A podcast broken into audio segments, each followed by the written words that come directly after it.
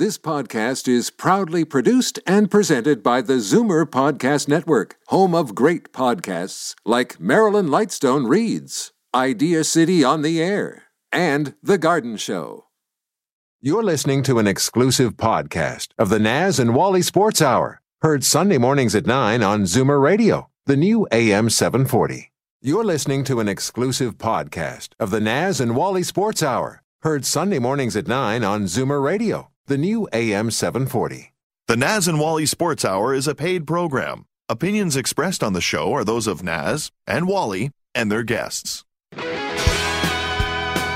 The world doesn't need another sports show, it needs an awesome sports show.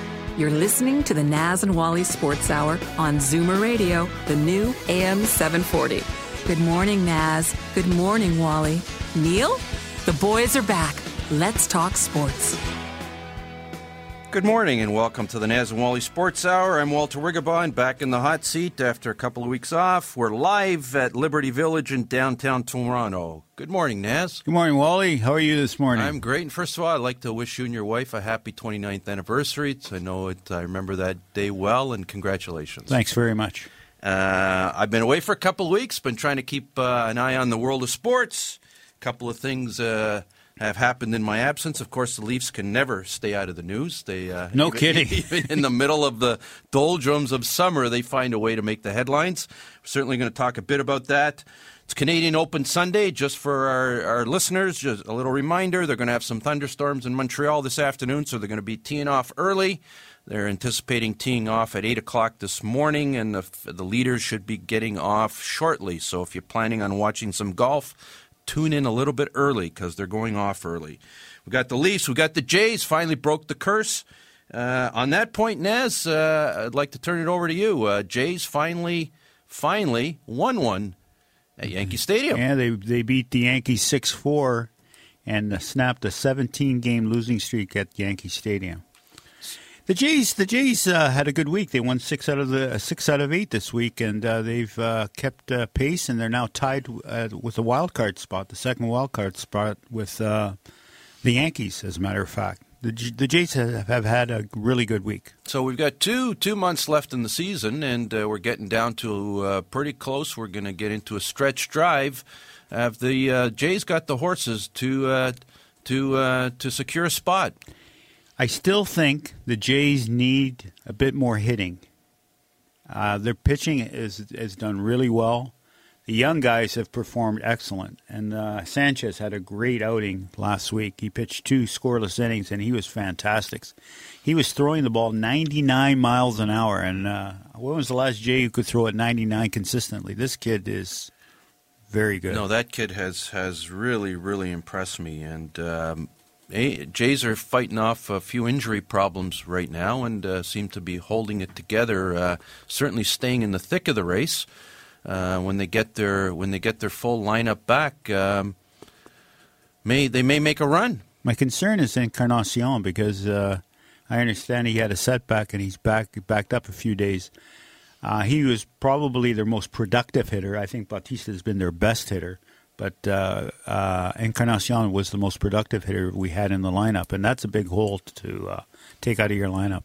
Once again, the Naz and Wally Sports Hour is a call in show. If you want to call us and talk about sports, our phone number is area code 416 360 0740.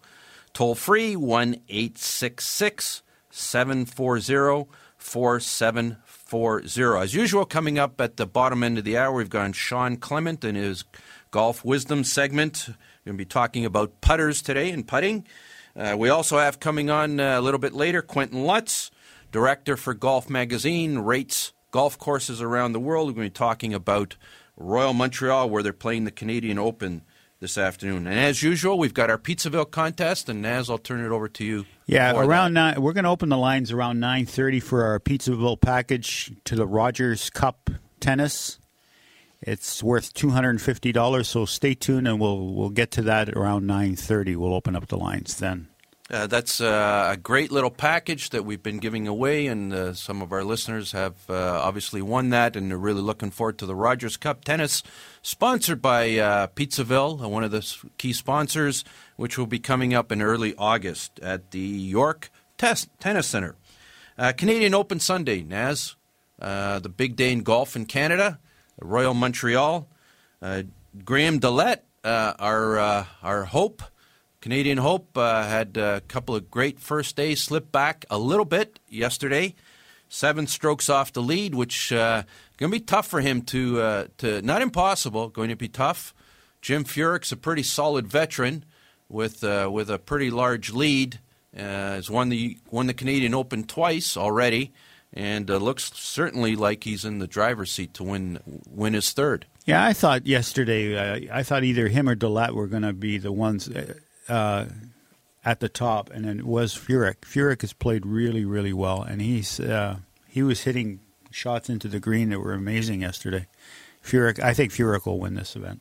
And um, looking down the field, it's been a long time since a Canadian has won the uh, Canadian Open since 1954, if I'm not mistaken. If my memory serves me correctly, Pat Fletcher in 1954. Mike Weir took a uh, an incredible run at it. I think it was 2003, if I'm not mistaken, uh, or thereabouts. Uh, had a had a big lead going down in, in the final few holes at Glen Abbey, and it slipped away and lost in a three-hole playoff to uh, Vijay Singh. Singh.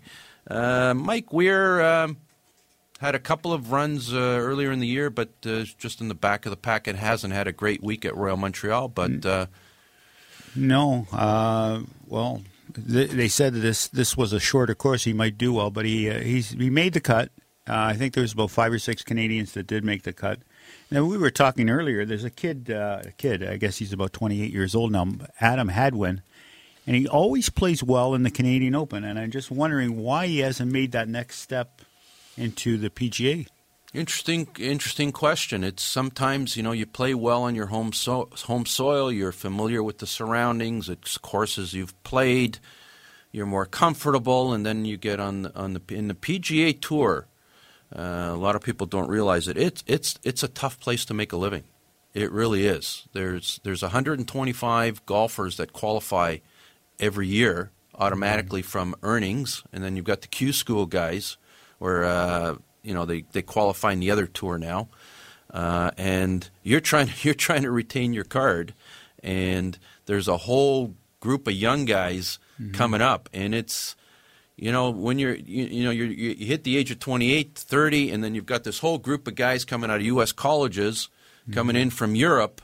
Uh, and there aren't that many spaces available. You you go down to the, the tour that's below the PGA Tour, and you look at some of the names, and a lot of those guys were were were prominent PGA Tour yeah, players yeah, five, right. seven, eight years ago. You're right. You're and now right. you got all these kids coming in 19, 20, 21, Jordan Spieth and Walker and some of these other guys. And they can all hit the ball a and mile. And they can all hit the ball a mile. It's it's a really, really tough way of making a living. But uh, going back to the Canadian Open, there's one thing that's, you know, the Canadian Open used to be, and I'm thinking about this because they're, they're at Royal Montreal uh, this particular Sunday. And I remember a really, really classic Canadian Open from, from the from the mid 1970s. It was a titanic struggle between Jack Nicklaus and Tom Weiskopf, and that was at Royal Montreal. And it, you know, I, I remembered it was the mid 70s. Just Googled it, and turned out it was 1975.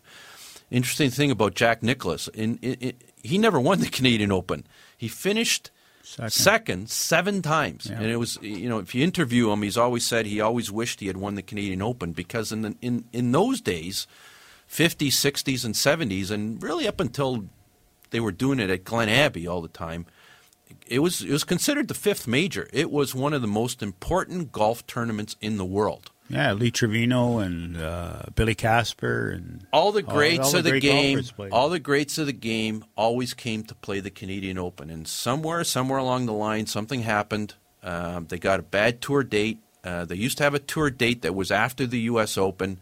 They ended up with this tour date in September. I remember the Canadian Open used to be in September after Labor Day. Now they've ended up with this tour date after the British Open, and it's a grind for the for the tour players mm. to come back. Yeah. And I, I, and I would have thought, and I know that you know, RBC's doing a great job sponsoring so many pros. Uh, you know, uh, the the people over at Golf Canada or the RCGA or whatever they're called nowadays, they've always done a great job of pushing the Canadian Open. They've chartered jets, Yeah, they flo- yeah, fly them back from the British Open. They've done all kinds of things. But if you look at this open field, there's some great players at Montreal There's a lot missing though. but there's a lot missing. And and you look at and if it wasn't for our if it wasn't for the RBC players, um, because I, the yeah the the RBC players, the Gray uh, McDowells Graham and the Ernie Els, and yeah. You take away the RBC players from the Canadian Open, and you're and I and I'm sorry to say this, and not intending to insult anybody, but it's really a second rate field yeah. right? And and and and I don't understand it because Montreal is a world class city, and we'll we'll pick that up after the break. Anyways, we'll go to break and uh, and we'll come back. It was a rainy day when Pizzaville sponsored the Rogers Cup, presented by National Bank. We're giving away 25 pairs of tickets to the finals weekend between now and July 31st. Plus, one lucky winner will be courtside for the final match with four front row tickets. My half brother Rayoul won't go. He's been to court too many times already. Details at pizzaville.ca or 416 736 3636. There's an old saying entrepreneurship doesn't build character, it reveals character. Entrepreneurs learn to trust a person by trusting people. The law firm Rigabon Carly understands this. They know all about entrepreneurs because they work for them every day. They've earned their trust. They know that when it comes to meeting the legal and business needs of entrepreneurs, good enough is not enough. Rigabon Carly, the intelligent choice. Steele's Paint in Woodbridge, an enormous 20,000 square foot superstore that carries nothing but the best. Superior staff, superior advice, superior selection, superior everything. When you have a really tough job to do, they can knock it down to size. They'll show you how to get it done right, and because they only sell the best of everything, you'll get it done to last. That means superior satisfaction. Steele's Paint, 4190 Steeles Avenue West in Woodbridge, the best.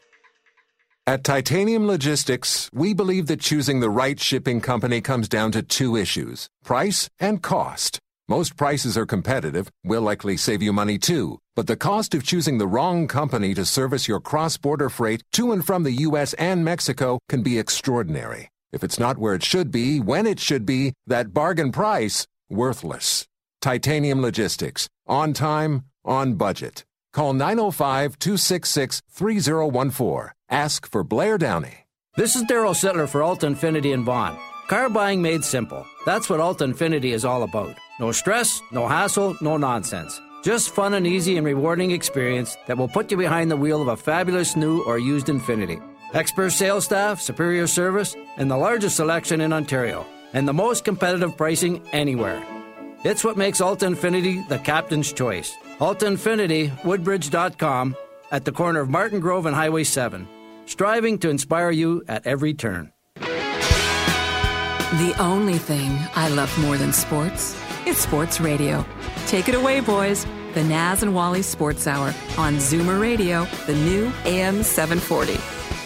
Welcome back to the Naz and Wally Sports Hour, live from Liberty Village in downtown Toronto on Canadian Open Golf Sunday. We're pleased to have with us, with us on the line this morning Quentin Lutz, who's uh, rates golf courses for Golf Magazine on the board of directors of Golf Magazine, and the youngest man to have played the top 100 golf courses in the world. Certainly knows a little bit about golf courses. Good morning, Quentin.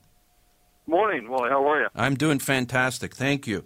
Uh, we want to talk about Royal Montreal. Royal Montreal is the scene of this year's Canadian Open.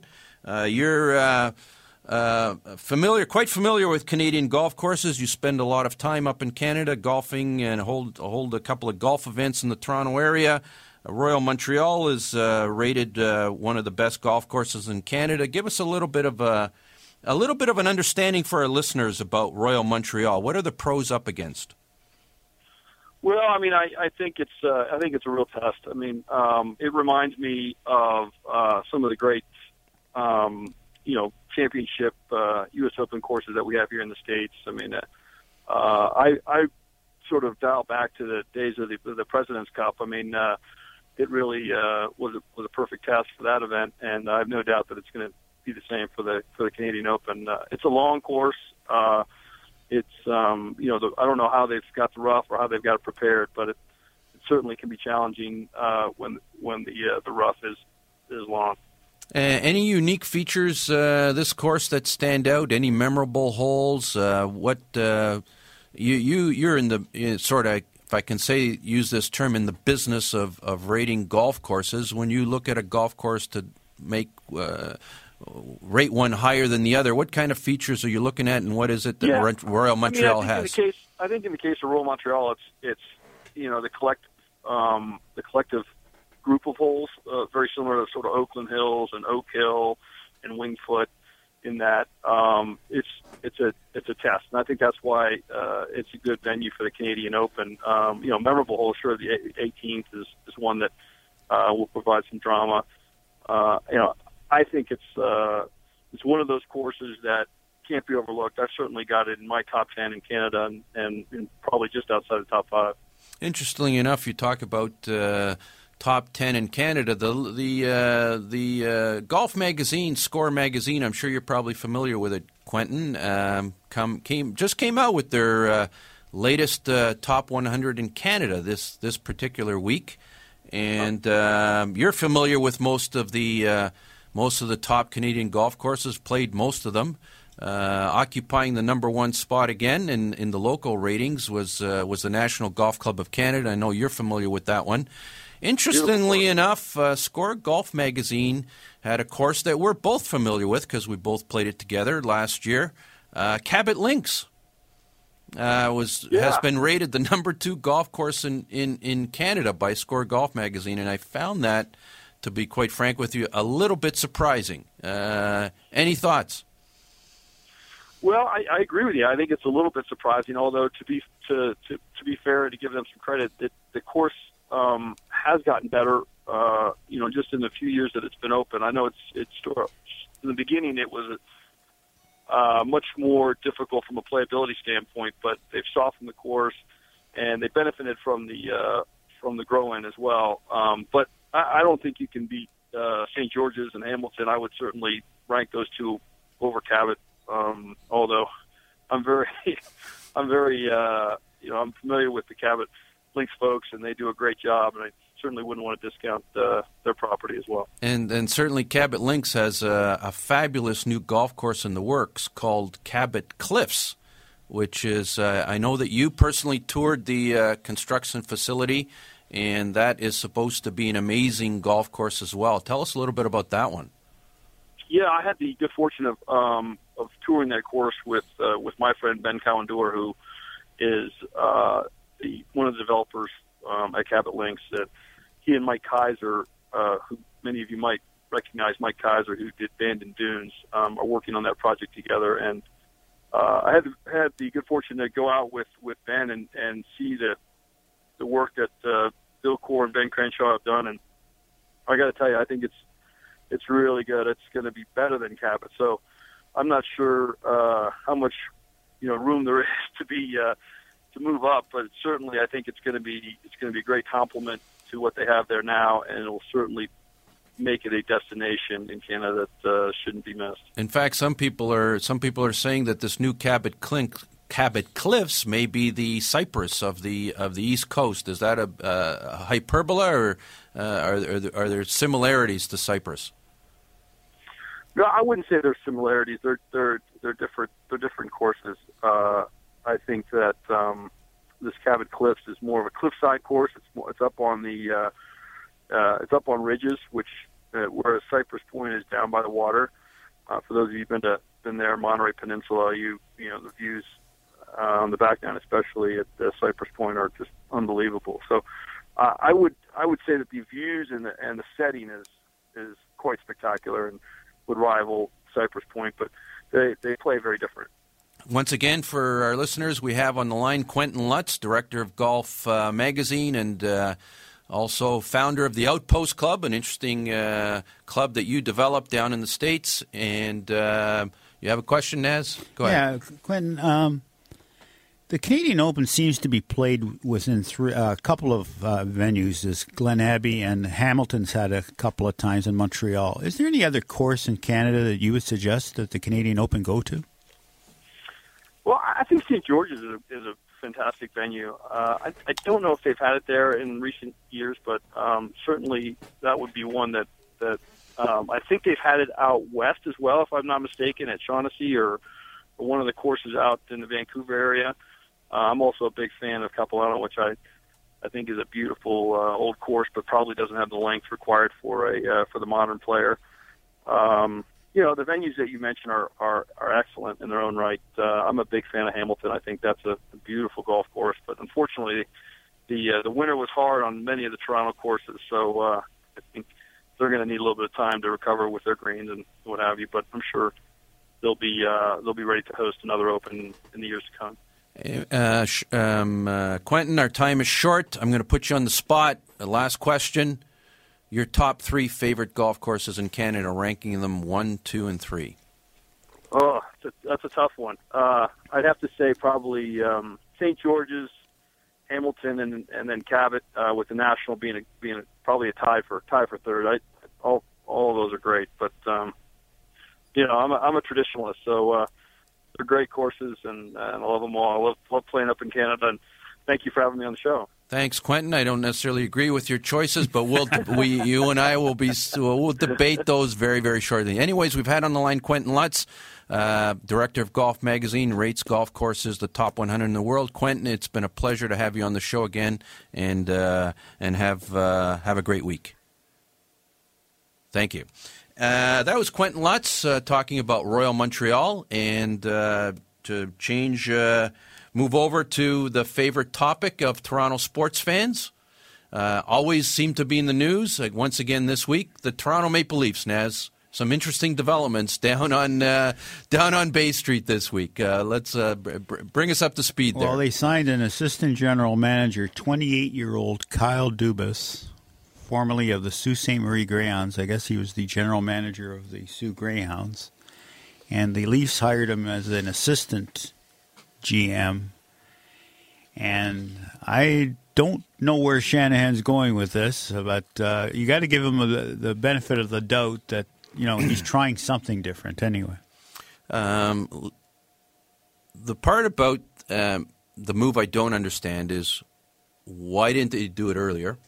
Um, you've sort of left, uh, you know, Poulin and Loiselle out. Uh, you sort of I wouldn't say hung them out to dry. That's sort of strong terminology, but uh, you, you, sort of left it late into the summer. Yeah, they did fire them. I didn't mention that, but they yeah. fired Claude Loiselle and Dave yeah, Poulin. and they brought in and brought in the young Dubas, guy. Yeah. And uh, you know, we'll uh, you know certainly want to talk about that. Um, but you know, I, I think to be fair, if they intended on making that move, maybe they should have made it made it sooner. Anyways, well, take a look. At, take a look what they've done. They've uh, fired their two main guys in Poulin and Loiselle. They got rid of all their assistant coaches and brought up Steve Spott and Horachek as their two assistant coaches. They still have Carlyle there, who is the head coach, and they have Dave Nonis there, who's the general manager. So he's clean. He looks like he's cleaning it, cleaning house a bit at a time here. That's not necessarily uh, the right way to do things, I don't think. I, that, that's a good point you make, Naz. Um, uh, I think Shanahan's come in, taken stock of the situation, and, and he's moving slowly, uh, making decisions of, of where he wants to go. I, I just find the management uh, decisions seem to almost be inverted in the sense that you would think that it's the guys at the top who have the accountability uh, if, if we're going to make the decision that something's wrong there, uh, isn't it the general manager and the coach that are responsible? Oh, I and, think and, so. And, they, and, they've got to take responsibility. For, I don't. But to, to, to, to fire the assistants, uh, I, am not sure how that makes any sense. It doesn't without without sense. without firing the general manager and firing the coach at the same time. And here's here's the situation. Okay, um, the Mike Babcock rumor or uh, theory we had back a couple of months ago seems to be coming out again. And uh, are they waiting for Randy Carlyle to uh, have a bad start, get rid of him, and bring Babcock in when the time comes? That's a very good point and uh, and and uh, an interesting analysis, and uh, I want to pick up that discussion. But uh, it's the middle of the hour, and we promised our listeners. We've oh, got, the Pizzaville got, package. We've got the Pizzaville package to uh, to uh, to give away. So why don't you tell our listeners all about that, Naz? $250 value Rogers Cup prize package courtesy of Pizzaville. Two premium seats, bronze seats, at a session during the Rogers Cup tournament at the Rexall Center in York University, and a $25 gift package, gift certificate from Pizzaville, as well as parking, value $250. What are the numbers, Wally? Numbers are area code 416 360 0740 1 740 4740. The 10th caller.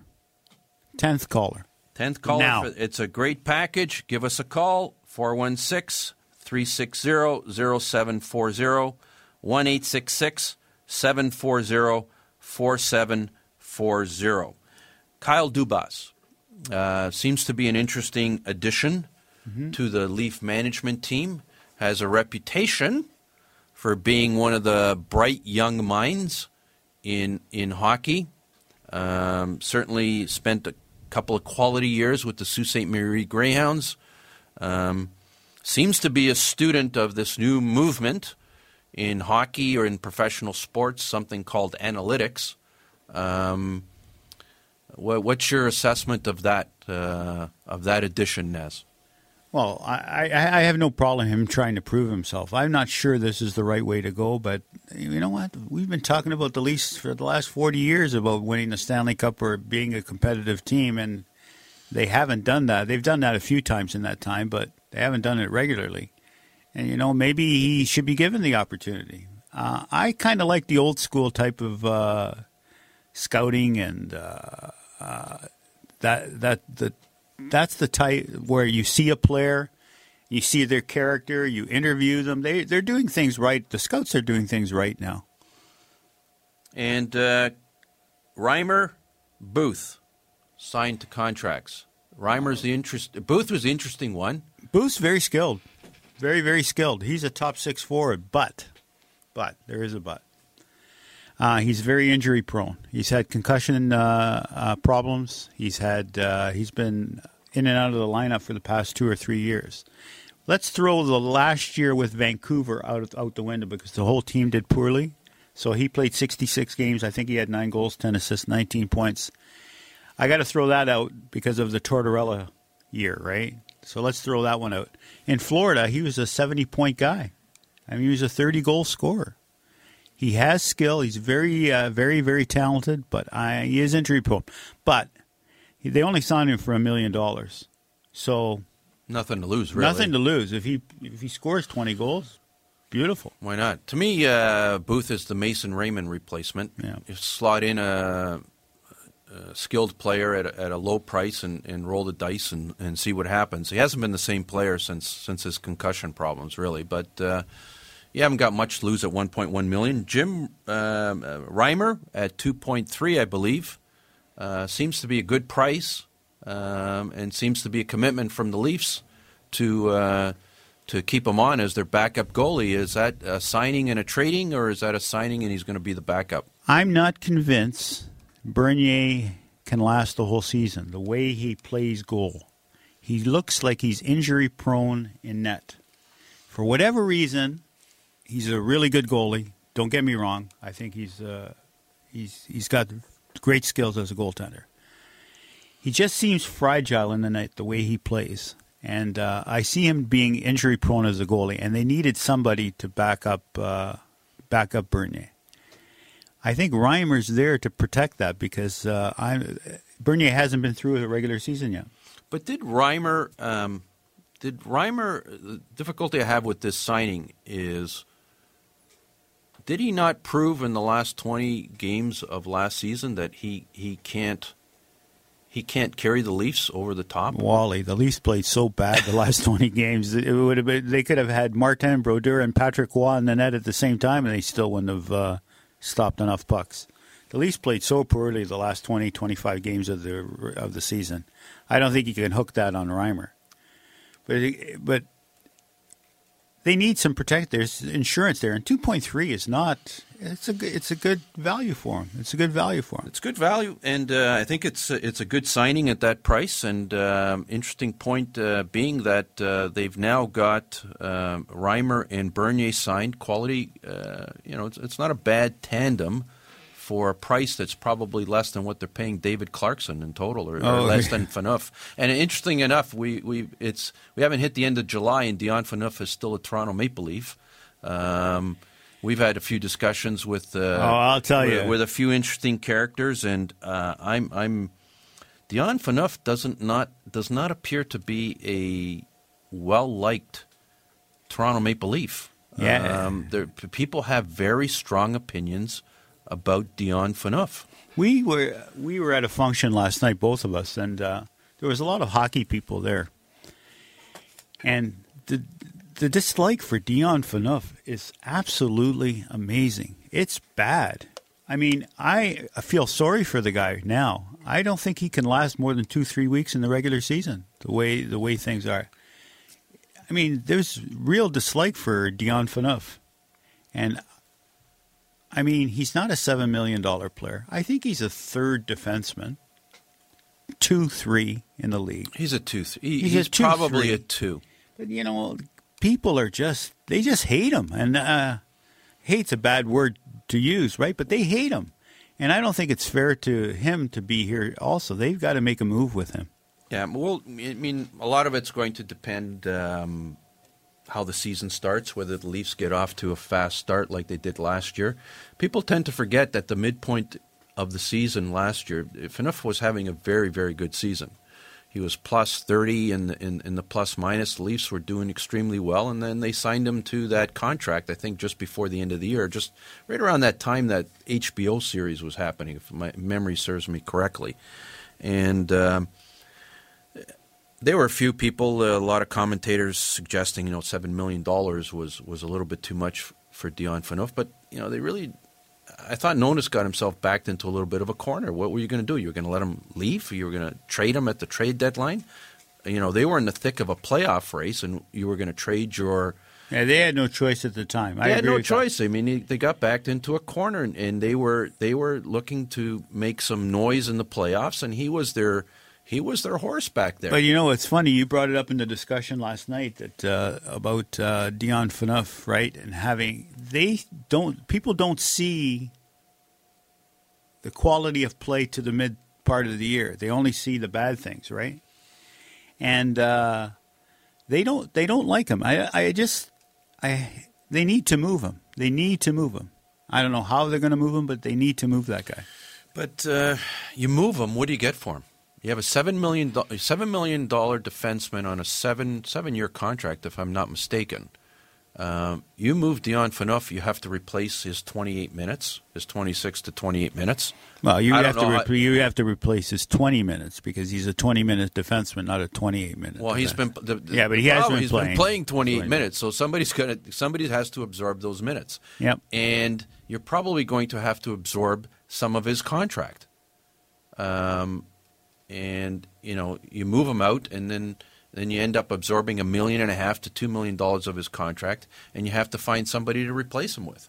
Uh, that's that's sort of a, a corner, a, a box that uh, that Nonis is going to find himself in with with Dion Phaneuf. Hopefully, he you know the team starts off well, he plays well, and the fans. Uh, he, you know, maybe he shows a little bit of a different attitude. I, I think a lot of the fans uh, they they've sort of turned on him because they don't they don't think he plays physical enough or he doesn't lead the team the way they perceive a captain, a Maple Leaf captain should lead a team. And and you know whether he has the makeup to be a captain or not is is is, is I guess is the ultimate question. Certainly, the Leaf fans don't perceive that that he's a captain in the mold of let's say a Wendel or, or a Doug Gilmour. Yeah, it's it. I just feel sorry for the guy. But you know, there is trades out there for them. Like there's there's problem players on every team. So I don't say is a problem player that way, but they have a contract yeah. that they want to move. They want to move this guy. Other teams want to move those players too, right? So you know there is a deal to be made. It's just a, what what are the least happy with. Anyways, another rumor started heating up again this week. We noticed it on the wire. Steve Stamkos. Yeah. And the Maple Leafs. We we talked about that uh, two months ago, and I noticed it got picked up this week. Steve Stamkos still hasn't been signed by the uh, by the Tampa Bay, uh, the, the, Lightning. Uh, he's got a couple years left, and uh, would be a perfect fit in Toronto. There's your captain right there, Steve There's your Stamkos. captain. Uh, we'll we'll see what happens with with Steve Stamkos. We, we, we, will certainly keep an eye on that. Be, uh, seems like the perfect type of signing for Tim Leiweke. Uh, seems to be like his type of player, the big splashy signing. And uh, Stamkos, Babcock, those two Leaf, Leaf rumors uh, still steep, still seem to be in play. Anyways, uh, you're listening to Naz and Wally Sports Hour. It's time for our break, and we'll be back shortly. It was a rainy day in Pizzaville when I got my fill. Ponzo combo, Ponzo combo. You get two Ponzerati with two toppings each, plus two big Pepsis. The deal is a peach. Ponzo combo, Ponzo combo. Just thirteen ninety nine. That's low. For show, let's whoa. Ponzo Combo, Ponzo Combo. Visit pizzaville.ca or call 736 3636. At 20,000 square feet, Steele's Paint in Woodbridge is Canada's largest independent paint store. Big deal, right? Big deal? Yes. The best brands, the best staff, the best advice, the best of everything. From color matching to brand selection, whether you're a pro or a DIYer, we'll look after you from the minute you walk in to the minute you walk in a second time as a completely satisfied customer. Big store, big deal, bigger satisfaction. Simple. Steele's Paint, 4190 Steeles Avenue West in Woodbridge. At Titanium Logistics, we believe that choosing the right shipping company comes down to two issues price and cost. Most prices are competitive, will likely save you money too, but the cost of choosing the wrong company to service your cross border freight to and from the U.S. and Mexico can be extraordinary. If it's not where it should be, when it should be, that bargain price, worthless. Titanium Logistics. On time, on budget. Call 905 266 3014. Ask for Blair Downey. This is Darryl Sittler for Alta Infiniti and Vaughan. Car buying made simple. That's what Alta Infiniti is all about. No stress, no hassle, no nonsense. Just fun and easy and rewarding experience that will put you behind the wheel of a fabulous new or used Infiniti. Expert sales staff, superior service, and the largest selection in Ontario, and the most competitive pricing anywhere. It's what makes Alta Infiniti the captain's choice. Alta Infiniti, Woodbridge.com, at the corner of Martin Grove and Highway 7, striving to inspire you at every turn. There's an old saying entrepreneurship doesn't build character, it reveals character. Entrepreneurs learn to trust a person by trusting people. The law firm Rigabon Carly understands this. They know all about entrepreneurs because they work for them every day. They've earned their trust. They know that when it comes to meeting the legal and business needs of entrepreneurs, good enough is not enough. Rigabon Carly, the intelligent choice. The Naz and Wally Sports Hour is a paid program. Opinions expressed on the show are those of Naz and Wally and their guests. Are they ever wrong about sports? I can answer that in two words impossible. The Naz and Wally Sports Hour on Zoomer Radio, the new AM 740. Good morning and welcome back to the Naz and Wally Sports Hour. As usual, in our golf wisdom segment, we have with us Sean Clement. Sean Clement, uh, you can find him on YouTube um, and also at his website, wisdom in www.wisdomingolf.com. Good morning, Sean. Morning, guys. How are you today? I'm awesome. How about you? Fantastic. Thank you. We're going to talk about putting and putters. Yes. Uh, there's some new putters on the market that some of the pros are using uh, Scotty Cameron's, Odyssey's, TaylorMade's. They're counterweighted and uh, DeLaet and Furyk, and you've been using them. Tell us all about that, Sean. Yeah, I've been using that for years. Um, uh, the, the the Tour Lock has uh, a counterweighting system that they can insert inside uh, the the top of the shaft, and it's it's really a trend that's picking up a lot of steam on tour. Um, you know, after Justin Rose uh, won the Open using a putter like that, that just caught fire, of course, and now all, all kinds of companies are coming out uh, with their counterweighted uh, systems, and I'm I'm completely for it. Uh, you know, if you just look at the technique that you would use just to toss the ball to somebody, your arm is hanging nicely from your shoulder socket, and you're just doing an underhand toss. You don't use your wrists, you don't use your elbows. It's just a long arm toss, and you're because we're gravity geniuses as human beings on this planet. Uh, you know, if you you take a golf ball, toss it to somebody, no no big deal. You you know exactly how far to toss it. Uh, if I gave you a four pound hammer, you'd do the same thing. There would be no issues. As soon as you feel the weight of that instrument, it becomes very easy for you to do that. Now, the problem with putters in the past is that you got this heavy head, and then you got a lighter shaft, and then you got your heavy arms, and there's nothing in between, and and and it um, the the heaviness in the head caused the wrists to break a little bit. You know, you're if especially in the if the stroke got a little quick um, then then the wrists would give too much, and then that counterweighting in the handle, you put more weight upstairs in the handle. Uh, the guys are averaging about 100 to 150 grams, and that's what I'm using. Uh, it's just incredible the difference that it makes. It's like your putter now tracks on a rail, and when ball comes off the putter, it it it, uh, it feels like it's just holding its line so much better. And I think that's a trend that's going to continue. So we're talking about adding weight I get, I guess, at the grip end of the club. That's correct. Okay. Yeah. Now, if I walk into uh, Golf Town, yep, and I they got rows and rows of putters. Yes. Uh, to be quite frank with you, I've I've never seen a putter in Golf Town that's got a weight on the grip end. So well, you'll see the the latest putters are actually longer. The counterweighted putters are longer, and they're designed. When you watch DeLaet today, uh, you'll notice he's got a counterweighted putter, and so does Jim Furyk and they're they're typically around 38, 39 inches long, but they grip down on the putter, and uh, so that the counterweight is is is active, and um, and you'll notice that. Um, you know, Angel Cabrera used this, used the his ping counterweighted putter to win his latest uh, at Greensboro. So look for the putters that are longer in length, and and that's where that's where you're going to see it.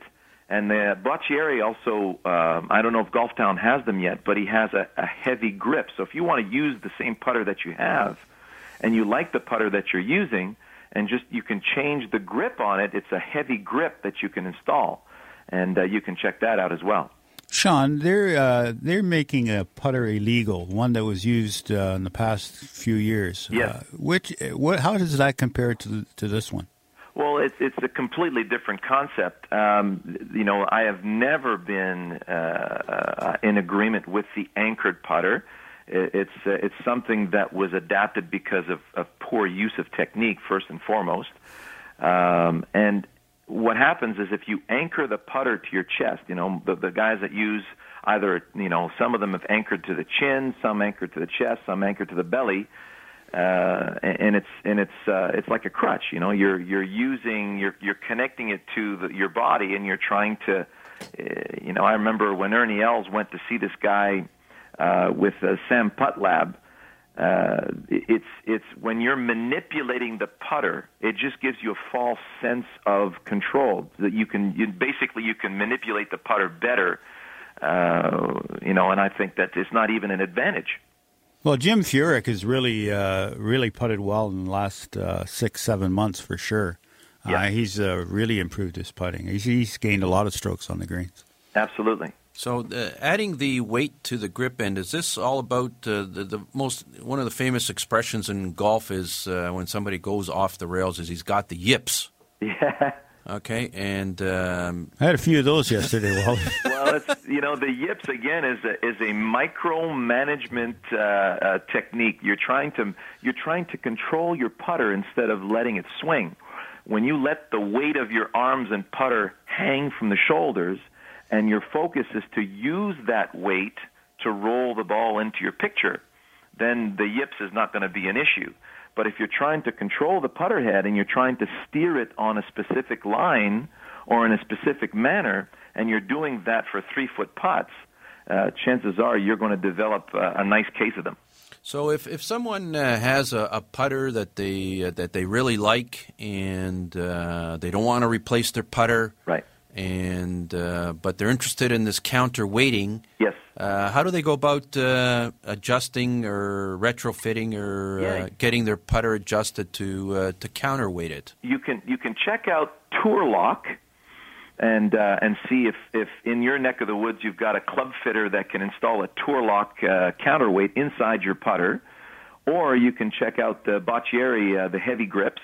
Um, and uh, and apart from that, uh, just you know, either go to your local golf store and, and, and test drive the new uh, the new counterweighted putters.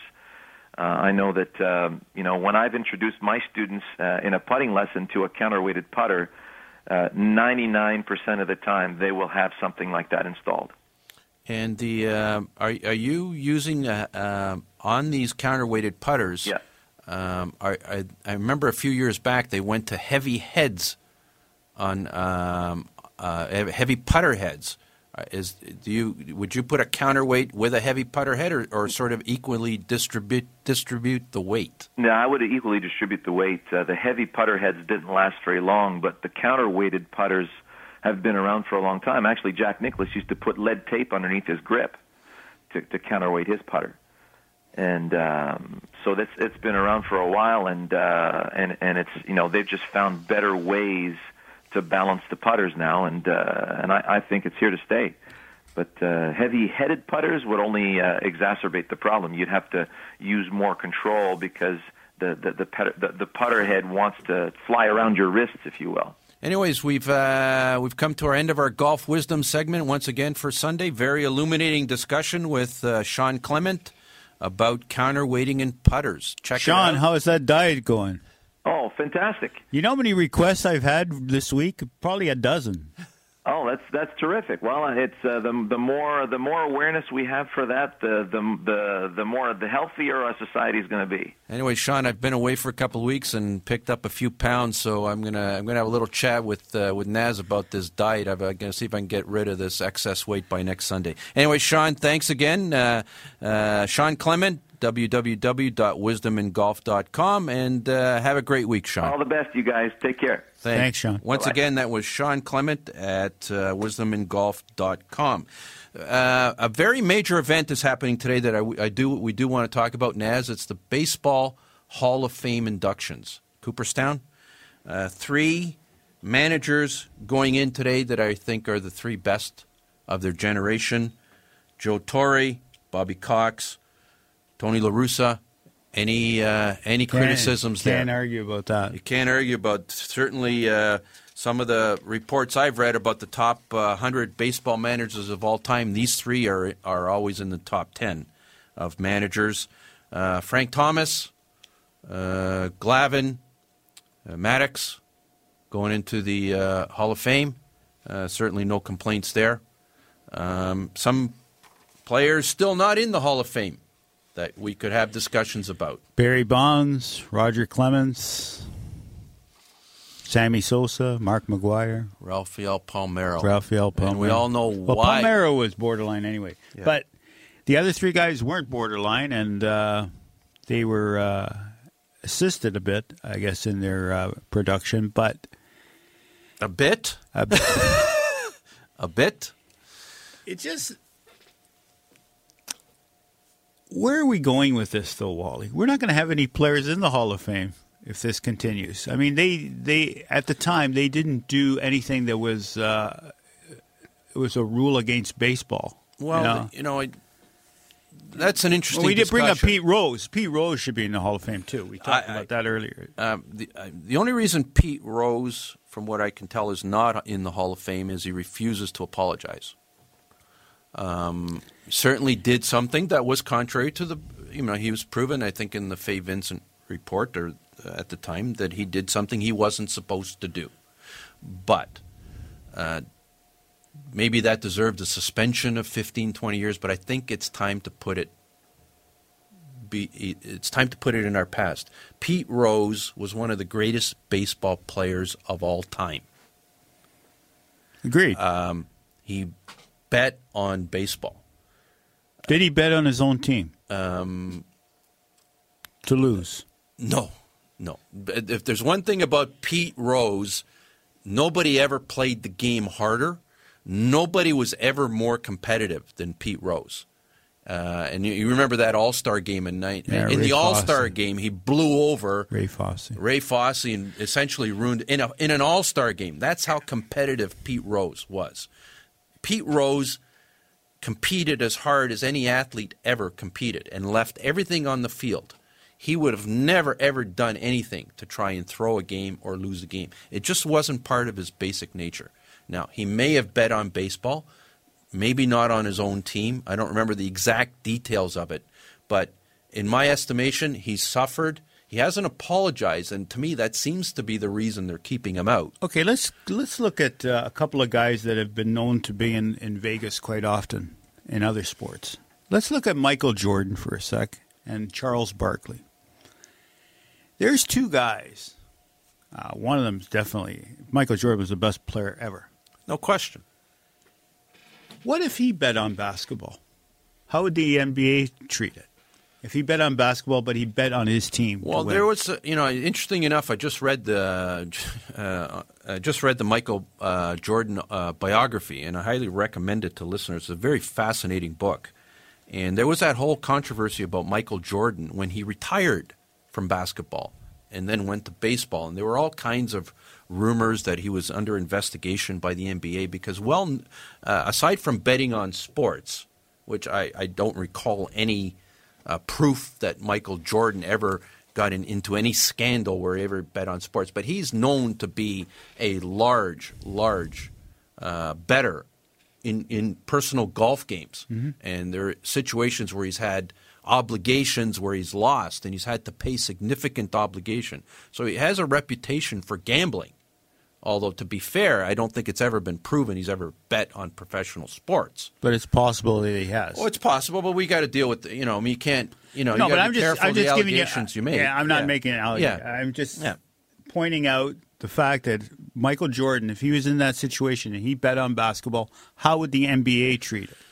Well, that's uh, an interesting theoretical question because those were the rumors at the time when he retired from uh, professional basketball, and I think it was '93 or whatever. Then started playing baseball, and uh, rumors were that he was under the investigation by the NBA, and, th- and that he retired uh, to sort of squelch those investigations. So none of those, I mean, none of those uh, stories have ever panned out. It's, it's never been proven, obviously. And what the NBA would have done had he been proven to bet on the NBA, I would have thought that the NBA would have had to take appropriate measures. But Major League Not- Major League Baseball has to uh, get with it, right? To leave Pete Rose out of the Hall of Fame because he doesn't apologize. I mean, well, that's my take on Yeah. it. That's my spin on uh, on why he's not being admitted because he's not. You know, he doesn't play. He's not contrite enough. You know, and he's sort of in certain ways he's he's sort of you know thrown it back at Major League Baseball, and um, you know there had there's been a you know a very uh, a very uh, tough relationship between Pete Rose and Major League Baseball, and And then you got Roger Clemens and Barry Bonds and Sosa and McGwire, and they have they have those same uh, same issues with uh, Major League Baseball, right? They went through they went Well, through they went through an era or a period of time. Well, I don't know what drug substance they used to enhance them themselves, but they did. And my well, my understanding is that the stuff they were accused of taking was not illegal at the time. You know, that's i- i- interesting No- because Mark McGwire was doing, um, and he, I think he admitted to it afterwards, something called andro was the short form of it, and I think that was sort of a human growth hormone or some of something, mm-hmm. and that was not apparently at that particular moment in time when he had when he had that great home run chase where he, he, he destroyed Roger Maris's record. Apparently, that was not illegal in baseball at the time. Right. Okay, uh, what was illegal was steroids. Okay. Okay, and uh, apparently uh, the commissioner in 1991 sent out a a memo to all the major league teams reminding them that these performance enhancing substances, specifically steroids, were not permitted in baseball. But there was no testing. There was no testing done on major league players until 2003. So there was that huge time period between 91 and 2003 where they weren't being tested. But this is when these guys But it was not but they, it was not legal to take steroids in baseball in the 1990s when these guys were racking up these miraculous home run records and Clemens was was you know winning 20 you know over 20 games at an advanced stage and they were running these records up to these levels that were unheard of previously in sports but it can't be proven i mean it's you know if they weren't testing for it how do you prove that they were doing it other than you know you had uh, what was that guy used to play for the for the A's? Jose Canseco. When Yeah. he came out with his book, he made those allegations, and then everybody, you know, when he came out, they said, "Oh, he's crazy, he's crazy." Well, you know, Do you twenty wanna- years later, was he crazy? Do you honestly think that baseball didn't know about this? Uh, they turned a blind eye. They certainly you did. could tell by looking at the players. You know, one year Brady Anderson is, and I, I don't know. There's no nothing proven about Brady Anderson. I'm just you know using that as an example. I'm not saying he was doing anything illegal or wasn't doing anything illegal, but he hit 51 home runs for whatever. Anyways, that's a discussion we can pick up. We'll be watching the induction ceremonies, and uh, you have the Pizzaville winner. Yes, I do. It's Mary Mater- Materos. I hope I pronounced that right, Mary, from North York, Ontario. Mary Materos wins the prize Rogers Prize package. And it's a great prize. Thank you. And the Naz and Wally Sports Hour will be back again next Sunday morning at 9 o'clock. And uh, to all our listeners, have a great week. This podcast is proudly produced and presented by the Zoomer Podcast Network, home of great podcasts like Marilyn Lightstone Reads, Idea City on the Air, and The Garden Show.